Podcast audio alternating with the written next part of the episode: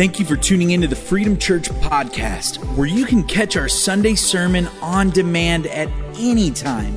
Hit the subscribe button so you don't miss out on any of the content that's shared every week at our local church in Round Rock, Texas. Here's this week's sermon.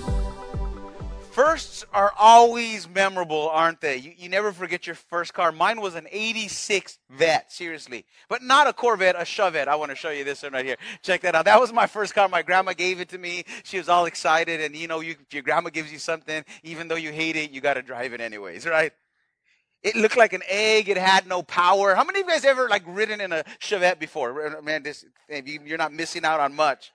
You know, it had top speeds of 45 miles per hour. That's what you can really, unless you go uphill and it goes down to 25, but you could really get it going if you went downhill. But it was in my first car coming downhill that I got in my first accident and I heard I hit a concrete barrier. And let me tell you, a Chevette does not have the agility and the handling power of a Corvette, and I quickly found that out. So if you have a Chevette, don't drive it 65 miles an hour coming down a hill. And it was in my first accident that my dad, who was an EMT, and his friends responded to that accident not knowing it was me. And it was in my first accident I took my ride in my first ambulance. Thank God I wasn't hurt. They just gave me a ride to the fire station because my mom could pick me up. My dad was like just shaken up. And the EMTs, seriously, that day that were on there said the reason that I did not get injured is because I was such a muscular person at that time that when I came down there, instead of letting it hit me, my then 300 pound bench press, seriously, began to really bend the wheel. And I kept myself from no airbags, no everything. And I thank the Lord. I'm doing a humble brag there. But yes, back in the day, before I discovered Torchy's Tacos, I was quite the, uh, quite the, quite the specimen. I kind of looked a little bit like Isaiah, but not that good. Not that good. I still remember my first girlfriend. It was in seventh grade. Her name was Lynn she was an eighth grader. I felt like the man dating an older girl. She'd walk me to basketball practice every afternoon. We'd hug, but I'll never forget. It was having my first girlfriend as she was walking me to basketball practice. She gave me my first kiss. And as she gave me my first kiss, something happened that blew my mind. She began to open her mouth and start licking my tongue. It was disgusting. Something like, what are you doing? I broke up with her the next day. It was, oh, I'm like, what kind of sicko is this? I remember going to basketball practice. I'm laying out. I have an upset stomach. I can't even run. I'm like, dude, what kind of person is that? Who licks somebody's tongue when they kiss him? It's sick. See, first can be memorable. Your first kiss, your first car, your first home, your first child. I won't tell you that story. Your first job. But do you remember the first time you experienced God like move in her life in a supernatural way. Like, wow, like God showed up. Like this was a move of God. Like, man, it was an unbelievable. Let me let me tell you, if you've never experienced God like that, you can. And this morning we're continuing our series called Wonder Life. And the title of my message this morning is this: Don't miss the wonder. Because what's interesting about the first miracle that Jesus performed, most of the people that were experiencing this miracle were oblivious that there was actually a miracle going on in their midst. The story is found in John chapter 2, and I want us to pray. And I want you to say this Lord, I want you to work in my life. I don't want to miss the wonder of what you want to do in me. Just tell him, Lord, I want everything you have for me. Teach me this morning. Amen.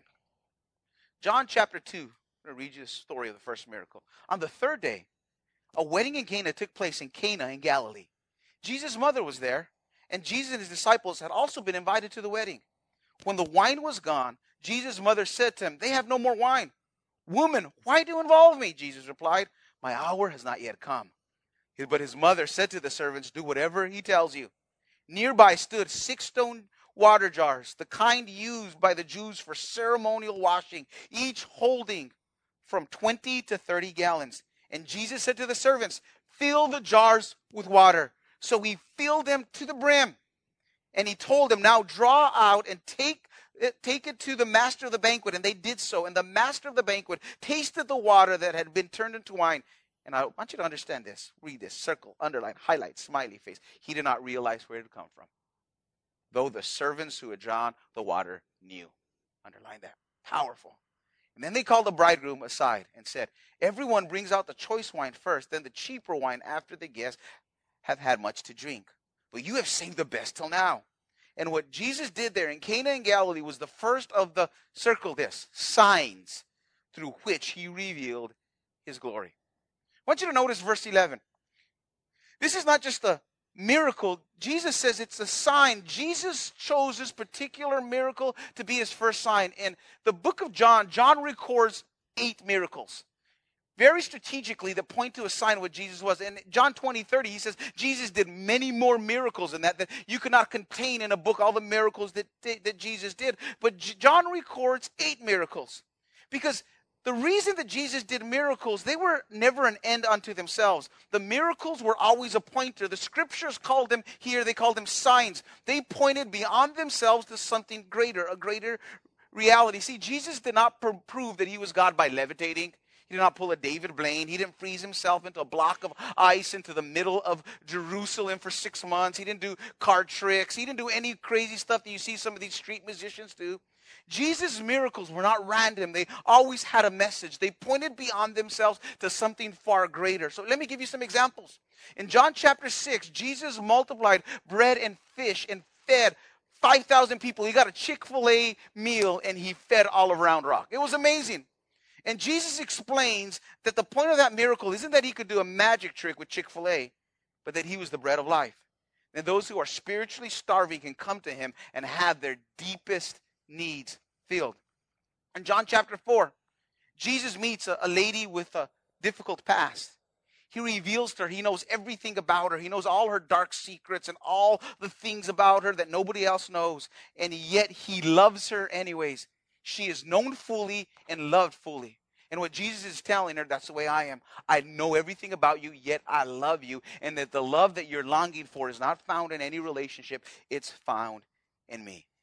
And for Jesus, the first miracle he does is he turns water into wine. And this miracle doesn't seem like it's a big deal.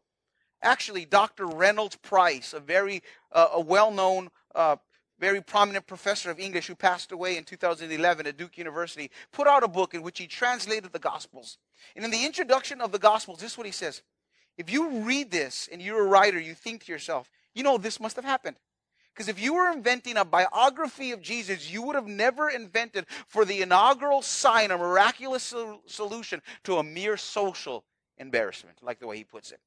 And he begins on to write. If I were a writer and if I was inventing the life of Jesus, I would have invented a, mar- a miracle far more grandiose than just turning water into wine and extending a party to go uh, three days rather than two. And, think about this. Like, like I thought about this. If, if I was the promoter of Jesus, if I was Jesus, I would have sent out a tweet. I'm like, meet me downtown Jerusalem. I would have picked out all the lame and the blind. I would have made arms uh, come out. I would have made people see. I would have done all these creative miracles. Then I would have posted it on Instagram. I would told them post it. And I would have created all this social buzz. I would have wanted everybody to know that's the way you wanted this big miracle to start off your ministry. But Jesus' miracle, the thing that blows my mind, the thing that's absolutely fascinating. He didn't walk on water, he didn't raise somebody from the dead. He simply did a party. It wasn't dazzling or spectacular. And what's interesting to me the most, it was a private miracle. And why did Jesus perform the miracle this way? Verse 11 tells us this. Why? It was to reveal his glory. Like, what does that mean? Well, Moses in the Old Testament is a parallel to Jesus in the New Testament. Moses represented the law, and Jesus represents grace. If you remember the first miracle that Jesus did in the Old Testament, and when he was telling Pharaoh to let his people go, he says he changed water into blood. It was a sign of judgment, of death. That's the law. That's what the law brings.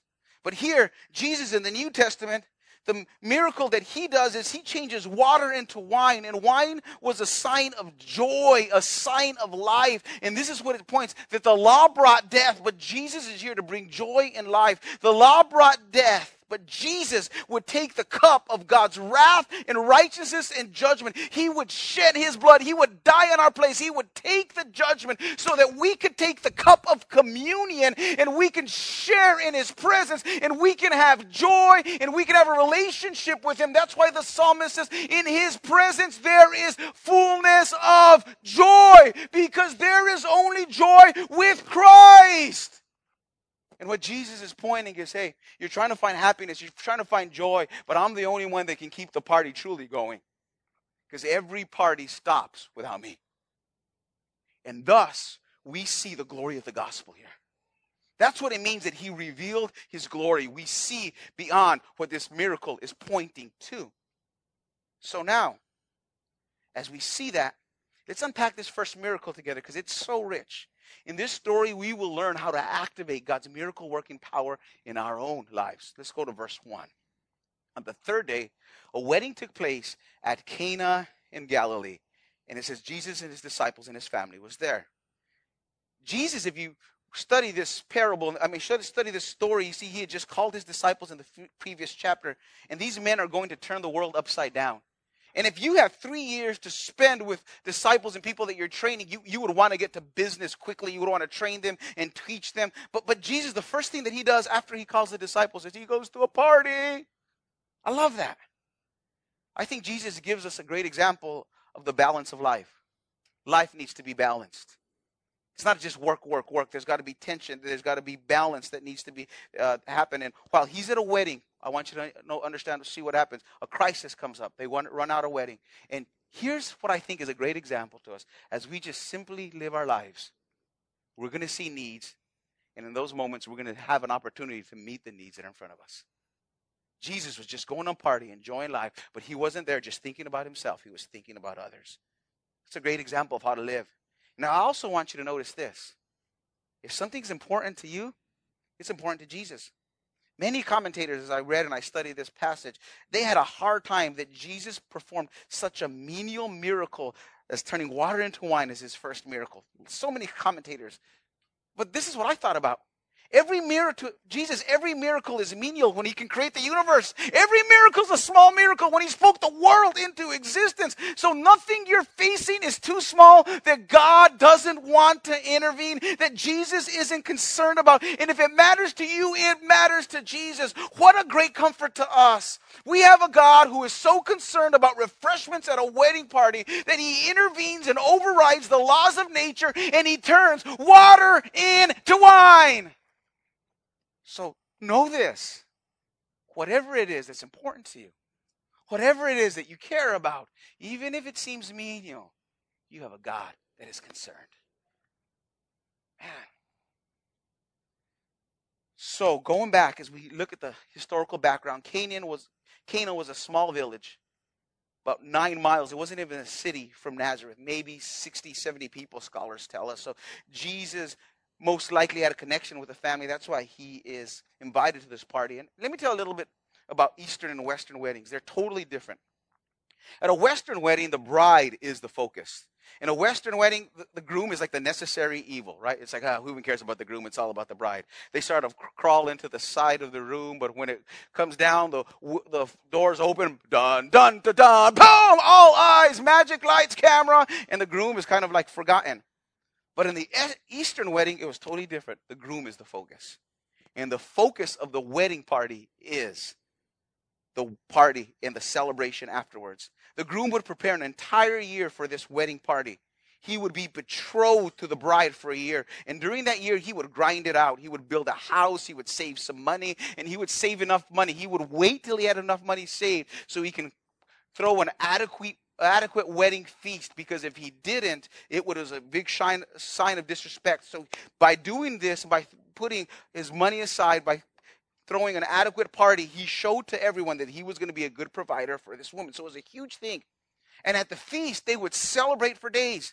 They still do this in the East. Man, I've been to India several times, and if you've ever been to India, you'll be in the streets, and people will be partying for days. Wedding parties still go on for weeks in Eastern culture. It's pretty amazing. And weddings would be the highlight for everybody in the village, especially in a place like Cana. It's not a time where you had uh, Airbnbs or you had hotels or people would travel. Like Jesus, if you study his life, he never traveled more than 30 miles from his hometown. You wouldn't go on long vacations. So weddings were pretty much the climax of the culture. And everybody would look to that. It was like the vacation that everybody was looking forward to. And commentators say that the average person was invited to one or two weddings a year. It's not like they were happening all the time. So everybody in Cana was looking forward to this miraculous event. So for a wedding party to run out of wine, it was a big deal for everybody. It was so serious, it was literally a crime. Not to mention it'd be a huge embarrassment, especially in a Eastern shame-based culture. You would be looked down upon, and that would be kind of a red mark on your life forever. And what happens is this Mary, the mother of Jesus, somehow finds out this wedding party has run out of wine. She seems to have a close relationship with the groom's family, and she comes to Jesus, and she believes that Jesus could perform a miracle. She had an indication that Jesus could move in this situation. How do you think she knew? Well, maybe because when she gave birth to Jesus, she was still a virgin, you know? That's probably how she, like there's something supernatural about Jesus that she probably remembered the, the words that were spoken to her from the angel Gabriel that he would be the Messiah. So she knew that the Messiah would be prophesied to do miracles. And as we unpack this, I want you to notice four attitudes that released God's miracle working power in this situation. The first is found in verse 3. Look at it. Jesus' mother said to him, they have no more wine. Miracles start when you take a knee to Jesus. Mary believed that he could help. And this is what I want you to know Jesus does nothing without prayer. Prayer is essential for every miracle. Mary comes to him with a need, with help. She comes to Jesus and says, Jesus, you could help. You could do something here. A miracle starts when you believe that Jesus can move in your situation and you ask him for help. Jesus does nothing without prayer. The founder of AA has had many has allowed many people that has allowed many people overcome addictions. He would say Jesus could, and he would if he were sought. So here's my question for you Do you believe Jesus can? And do you believe that Jesus is willing to move in your life? That's the big thing. For God to move in your life, you got to understand this thing. You got to come to the faith that Jesus can, and not only that He can, that He will the brother of James, who grew up watching Jesus perform miracles, says, Man, the reason that we have not is because we ask not. And maybe the reason that we're not experiencing God move in supernatural, incredible ways is that we're not constantly living in this attitude of prayer where we're asking God to move in our life. If you look at the miracles of Jesus, every one of them were initiated because somebody took a need to Jesus and that began to spark a move of God in their life. And if we want God to move in our lives, if we want God to move in our church and we want God to move in our families, it starts with prayer. So our prayers are priority in this church. That's why the first Wednesday of the month, actually this Wednesday, is prayer night. And it's an amazing thing. And, and what I've understood is over this past two years, God has been doing big things in my heart as I've been understanding the power of prayer. I've learned over and over that God answers prayers. At church, we prayed and we fasted, and God gave us land in the heart of Round Rock that only God can give us. But here's the problem. So many times we see those big miracles. Oh, God gave the church land. He provided $700,000. That's good for them. But how about me? But here's what we forget we forget we serve a God who cares about the little details of our lives, that He is a God who turns water in a wine. And if it's important to me, it's important to him. So here's the question I have if God's going to move in your life, you got to believe that he cares about every little thing in your life. Do you? I'm telling you, he does. And I'm telling you, he moves through prayer. And I have seen this more than life. And this is what I challenge you through this series. I want you to live a life of awe and wonder where you are constantly seeing God answer your prayers.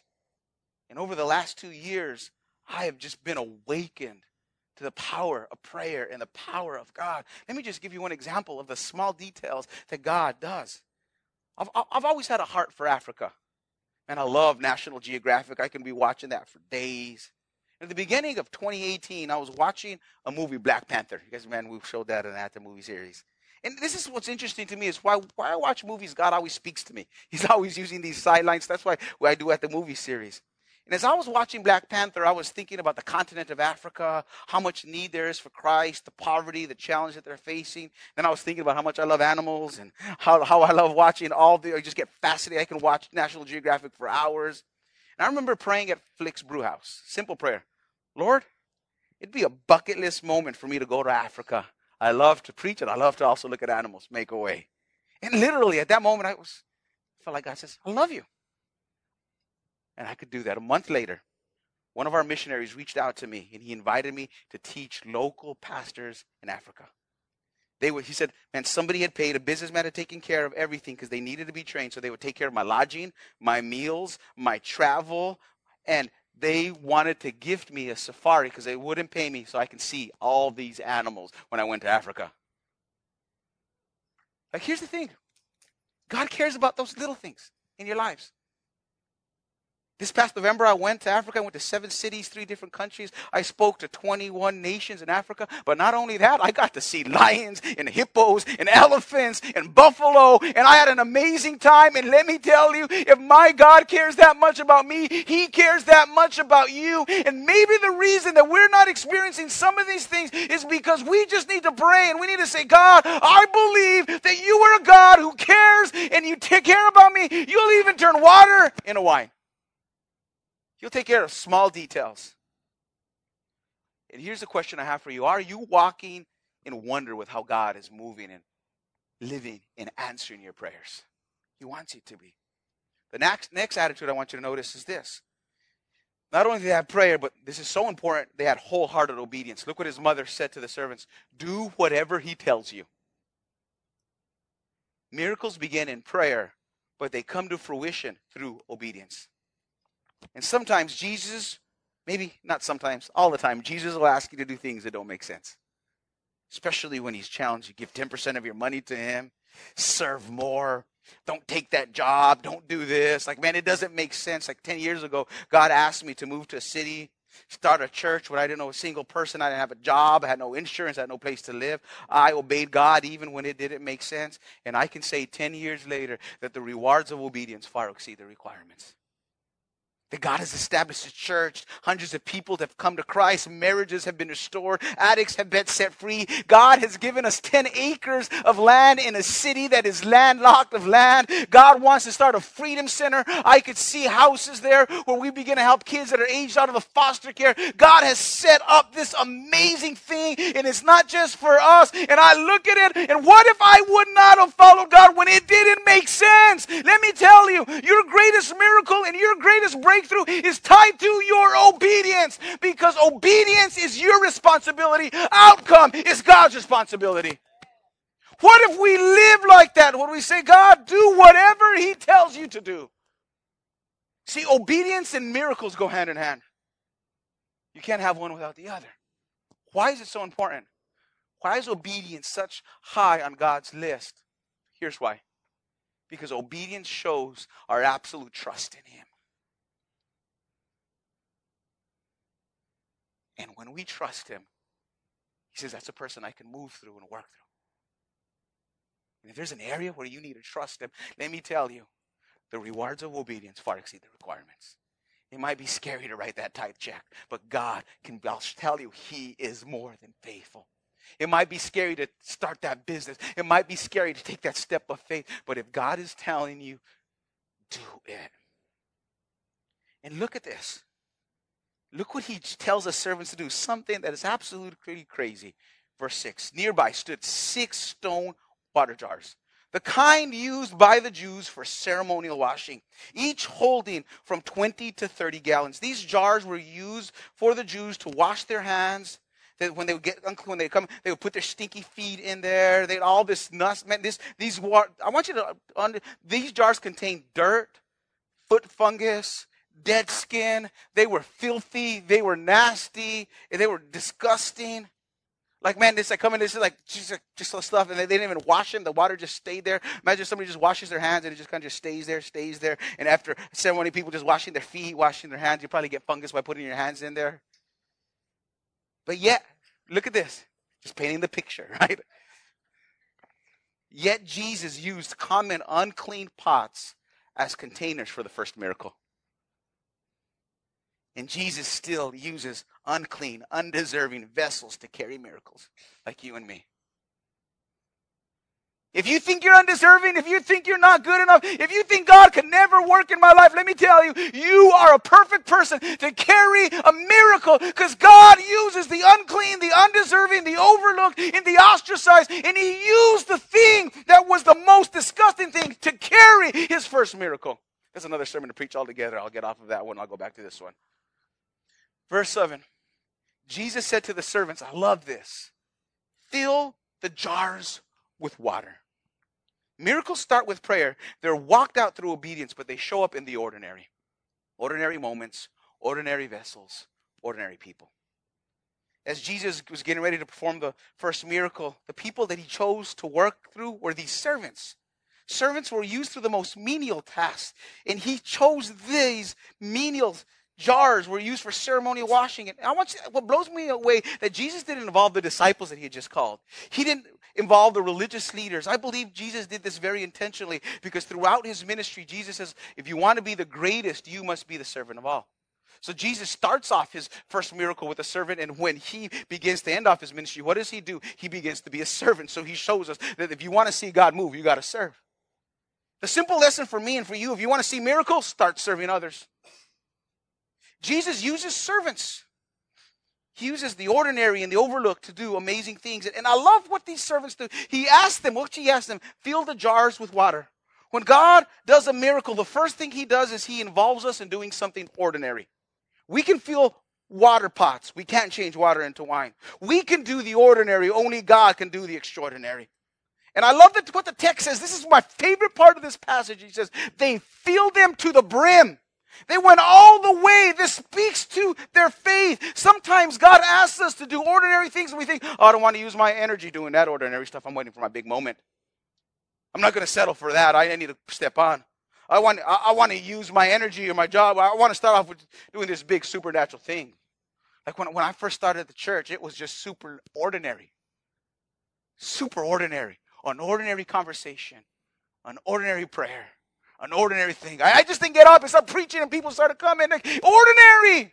Let me tell you, God works in the ordinary. And I like the attitude these servants have. That's the attitude I want to fill them up. They said, fill them to the brim. When God asks you to do something, how do you do it? When He asks them, they do the ordinary all the way up. Like the writer of Ecclesiastes says, whatever my hand, hand finds to do, I'll do it with all my might. So many times we think that God, when God uses us, there has to be fireworks, flashing lights, goosebumps. But we forget that God works through the ordinary. An ordinary mom telling her kids Bible stories and taking time to invest in them. An ordinary dad with a busy schedule saying, you know what, I don't need to take that overtime shift. I'm going to go to my son's baseball game and I'm going to pour into the next generation. An ordinary conversation with your neighbor or a hurting person at HEB that can ultimately determine the course of their life. It's ordinary greeters who get to church early, who invest, and they make somebody who's walking into church feel welcome for the first time. Ordinary teachers who are teaching Bible school, Bible lesson stories to kids for the first time as they hear the stories of faith Ordinary cafe workers creating an environment that come in so people can feel welcome. You'll never know the difference you will make in somebody's life by doing the ordinary. Lorraine is the name of an ordinary person that most people will never know. Izzy's the only one that knows her because we went to the same church growing up. She was my Sunday school teacher. And when I was in elementary, my parents didn't go to church. And I walked to church as a little kid across the street because they gave candy after every class. Her class had a handful of stu- students at best, and she would have one of these charts where they put little stickers, and you get a sticker for being quiet. I never got a sticker for that. But you got a sticker for memorizing the verses, for saying your lesson, for bringing your Bible. And she would tell me stories about David and Goliath, Daniel and the lion's den, Samson the strong man. And we would memorize verses, and if you got enough verses memorized, then she would take you out to pizza on a Tuesday night, and it was amazing. I would always want to go to pizza with Lorraine. And then she would take a bunch of bratty kids all five of us in her van. And every Sunday, I remember she would get down there, and I remember walking to class early, and I would see her praying over her room. I would see her praying in the Spirit. I could see her setting up. She was just teaching five kids, but you would think she was teaching 5,000 kids. You man, she put so much time and energy into those five kids, and she got up and she taught like that room was full was cool, uh, was full. But little did Lorraine know that one of those five kids was a man that was one day going to become a pastor and a church planter. That he would one day go to Round Rock and they would plant a church, and that the lesson she taught 30 years ago would be taught to hundreds of people in Round Rock, Texas, because God works through the ordinary.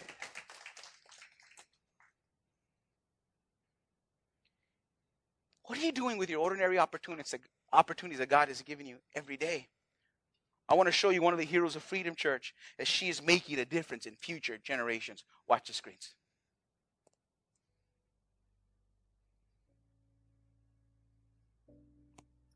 Hi, Freedom Church family. My name is Sunny. I have been coming to Freedom Church for over seven years now, and it's been an amazing experience, an amazing journey full of all sorts of movements of God and learning and uh, relationships and community building that's been really enjoyable and wonderful and amazing and filled with wonder. Uh, when I first came to Freedom Church, being a part of the kids ministry team, I started that almost immediately, almost as soon as I got to Freedom Church. And we've seen that evolve from being at the Sam Bass location to moving over here and then expanding and what that looked like and how we moved to two services and how Kids Church went to from being, you know, we have five or six kids in a service to now it's not unusual for us to have 25 or 30 kids in every single service. Um, my nephews and niece actually started coming last year. My nephew went to youth camp for the first time, had such an amazing time that his family started coming to Freedom Church with him. So they've all been attending regularly. It's been amazing to see. And then my uh, my other nephew and my niece were both baptized uh, when we had our property uh, thing up in up in August, which was amazing. So because of Freedom Church, because this church exists, because of what God is doing and what He has done, you know, my family members have drawn closer to Jesus. I've drawn closer to Jesus. We've got to be a part of this story that's unfolding, and I can't wait to see what He does next. You know, now we own a piece of property on Sam Bass where we're going to build, and then you know we're going to look back in five or ten years or whatever that timetable looks like, and we're going to be expanding again, and we're just going to continue to be in awe of everything that Jesus has done. Um, and I'm just so proud to be a part of it and so thankful to be along this journey with you all and just grateful for our leadership and for our pastor um, and for all of the staff and the leaders of this church. Um, my life is not the same, and I'm just grateful for everything that God has done and everything He's going to do.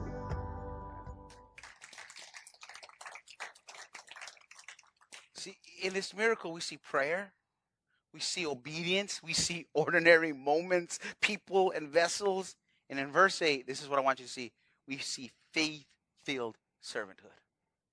Then he told them, Now draw some out and take it to the master of the banquet. And I underline this, they did so. If you read carefully, these verses tell us how that miracle happened. Now draw some out and take it. The master of the banquet tasted it, and it had been turned into wine. When they took it out, it was still water. When it came out, into their hands and the cup it became wine. And the amazing thing about this miracle commentators say just like when jesus fed the 5000 this miracle happened again and again and again and again. Every time they took a step every time they went down there god began to do the miracle. These servants had this continual trust faith and obedience to jesus. That's what it means to follow jesus. He never lets us be comfortable he never says, Oh, you did good for two weeks. I'm uh, just chill out. You need a time for rest. Oh, here's what I know what the Lord spoke to me 12 years ago. He says, Benito, I'm calling you out of your comfort zone. And for the last 12 years, He's called me out of my comfort zone in every single way. And I'm glad He has. Because I can tell you, as I serve the Lord, just from my opportunity. Sometimes I get together and I pray and I see God and I think of every story I have, think of everything that I do when I preach a sermon, and I think, oh, snap. In Texas, Sunday comes every seven days. I got to do it again. What am I going to say next week? Told every joke, every story. I don't even got nothing else. And, and I'm like, Lord, help me. And, and what I do is I got to continually faith and trust and say, God, it's water. But Lord, I'm hoping by the time Sunday comes, if you touch it, He could turn it into wine, and that's what it means. You might not have everything together. You might have been not, you might not be able even to understand. I don't know how it's going to happen, but if you say, God, I'm going to get my cup and I'm going to put it in there, and I'm going to let you, even though I don't understand, I'm going to trust you, and I'm going to believe that you can turn this water into wine, and you can keep a party going. And that's what I'm so thankful for. And what's amazing happens in these next verses. Watch, look at this. The master of the banquet tasted the water that had been turned into wine, and he did not realize it. Wow. A miracle happened. God did his first miracle, and he didn't even realize it. He did not realize where it had come from. But look at this. This is so powerful. Though the servants who had drawn the water knew. Here's the truth of this passage servants see miracles. A huge crowd is there. Everybody is celebrating. Jesus has just performed his first miracle. And the Bible says something that absolutely blows my mind. Most people didn't even realize a miracle had just happened. And that's what happens in life. That's what happens in most churches. That God is moving and people don't even say the miracles. And here's if you want to see miracles, you got to start serving. Because it's servants who see miracles.